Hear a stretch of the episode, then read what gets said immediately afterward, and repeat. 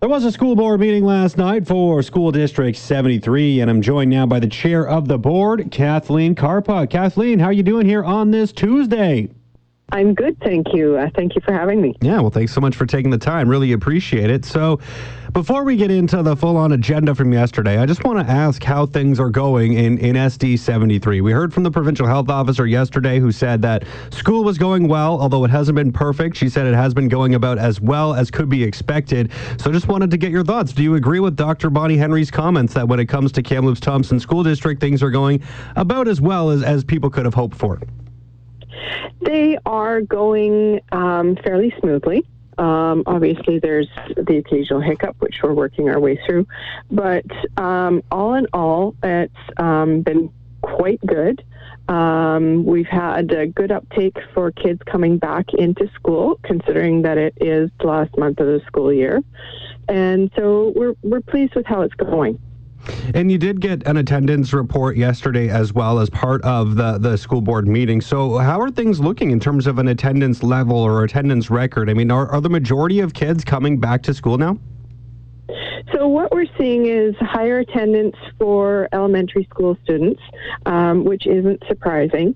And um, when we have a maximum of 50% of kids allowed to be in an elementary school at any time, and we're seeing some schools that had um, 46% of um, students attend. So that's good. Uh, it means that we've got uh, a lot of students coming back. Um, so quite happy with that.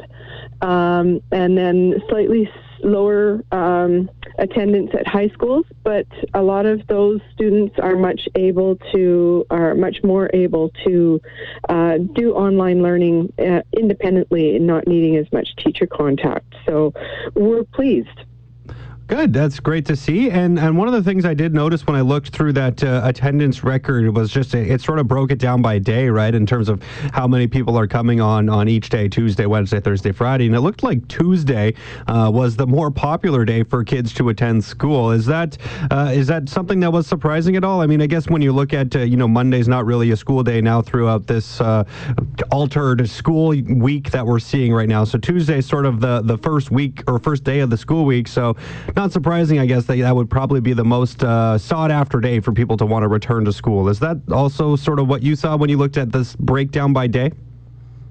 Um, we did see that some days were had higher student attendance than others.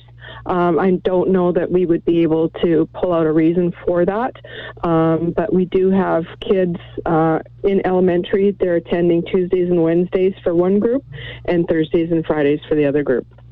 Perfect. So uh, we do see different groups coming on different days. Right. Yeah, that makes sense. It's uh, just something that I, I, kind of looked at very, very briefly. I didn't spend a whole lot of time paying too much attention. It was just something that I thought was kind of interesting, just on a on a quick peek when I was looking at that chart.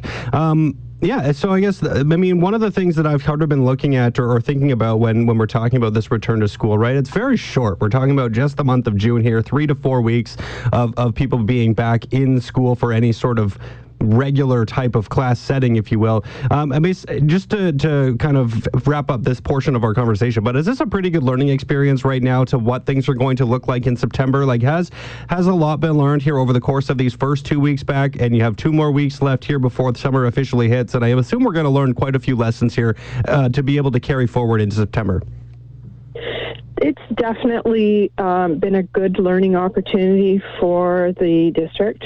Um, we've put a lot of planning into um, how we brought students back for these for this month. Um, it gives us a really good uh, idea of things that we're going to need to consider for September.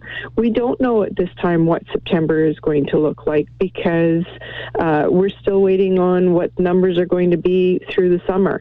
We may be able to return back to uh, mostly normal. We may see a second wave. So we don't know exactly what September is going to look like. So we're planning multiple different scenarios so that we're ready for whatever happens. Um, so we'll make sure that uh, health and safety of our staff and our students is our highest priority. Well, I will keep my fingers crossed that we can go with the uh, best case scenario because I think that's what we're all looking forward to here uh, once the summer comes to an end. Now, of course, we're more than just pandemic talk at the uh, school board meeting yesterday. One of the things that was on the agenda as well was Sun Peaks School looking at going to a four day week for grades eight and nine. What's the latest there? Looks like it maybe not something that the school board is thinking about really at this point in time. At this point, we're not able to go to a four day week for the high school at Sun Peaks. Uh, in order to do that, we would have to have an agreement with the teachers union to modify their contract in order to do that.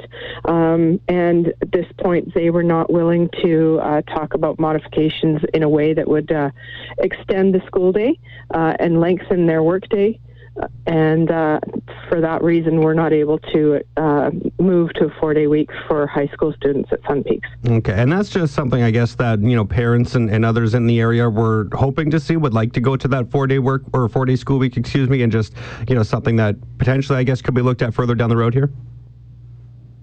Again, uh, it would require uh, modifications to the teacher's contract. That's something that we are not able to just do unilaterally. Right. It has to be an agreement with the union. They have to be wanting to do that. And at this point, they uh, indicated that that wasn't something that they were prepared to enter into negotiations on. Okay, fair enough. Now, uh, also got a report yesterday uh, on the use of surveillance within the district. A number of schools, um, I'll just to, to remember here earlier in the year. It feels like forever ago, but there was a number of schools that did receive some some threats that interrupted school days, um, and there was no real video surveillance at some of these places. But there was a report yesterday talking about where there is video surveillance. Um, uh, first and foremost, I guess, just why is it important to get these reports on just what uh, video surveillance is being used for in the district? Video surveillance is important for us to get a report on, uh, one, so that we know where it's happening. Um, in some cases, it's a privacy issue, so we need to let people know that there is video surveillance at those sites, especially on school buses.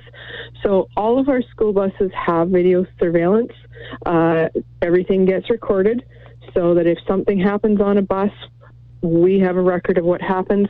Obviously, a bus driver is paying most attention to what's happening on the road, and they can't always see what's happening behind them. Video surveillance makes sure that we have an accurate record of what happens so that if something does go wrong on a bus, we know what's happening and we can uh, find out very quickly what's what went wrong. Mm-hmm. Yeah, that makes a whole lot of sense, and hopefully the bus driver's paying uh, most attention to the road. Anyway, that's what they're there for is to drive. So that's uh, it's good to hear, and glad that there is some sort of uh, measure in place to at least be able to monitor what's going on at the back of the bus. But um, like I was saying earlier, there was some issues when it came to threats at schools, and there was a lot of talk at that time from the just from people in the public thinking that if there was more video surveillance at some of these locations, like uh, in Halley Secondary, for example, that maybe some of these things could be deterred. Has there been any thought or any discussion around expanding the use of video surveillance across the district? We use video surveillance where we have um, high rates of vandalism. Um, so that's why we do have video surveillance at some places. Um, generally, we don't like to have video surveillance uh, too much uh, because it is an invasion of privacy for somebody who may just be walking across the school ground. Um, there is uh, considerations that have to be put in place in and around that. Uh, it is public property. So we have to be very careful about how we put video surveillance in place, and uh, that is a major concern for us. Okay, so no, no talk, at least at this point, about potentially expanding the use of video at this time? We put video in where it's uh, felt to be needed, and uh, it's something that's on a that's uh, reassessed every year. Okay, fair enough. All right, Kathleen, I think that's pretty much all I had for questions for you. Anything else that you wanted to highlight from uh, yesterday's meeting before I let you go? Um, we had an excellent uh, presentation from uh, with regards to our uh, healthy schools coordinator yesterday. Um, the, the program with our Healthy Schools focuses on food literacy, mental health literacy, and physical literacy.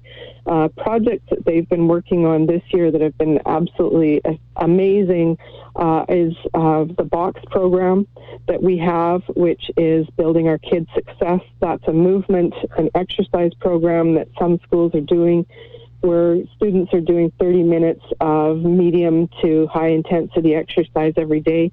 They've found that uh, by doing that at the beginning of the day, that they've improved uh, student focus, and uh, it's uh, quite the program.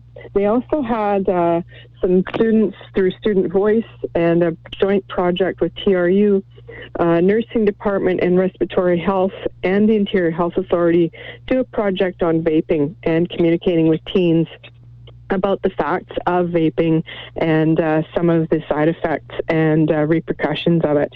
And again, a great project, uh, very much student led and uh, very high impact. Good stuff. Well, thank you so much for highlighting that. I really appreciate it. And of course, the conversation around vaping. Yes, very hot topic here earlier in the year. Of course, when COVID 19 hit, it sort of took a back seat. So uh, thanks for highlighting that. Well, appreciate you taking the time, Kathleen. Always enjoy talking to you. And I think it's really important to get the word out on what's happening here when it comes to School District 73. So thank you so much for your time. Thank you. That was the school board chair for School District 73, Kathleen Karpuk.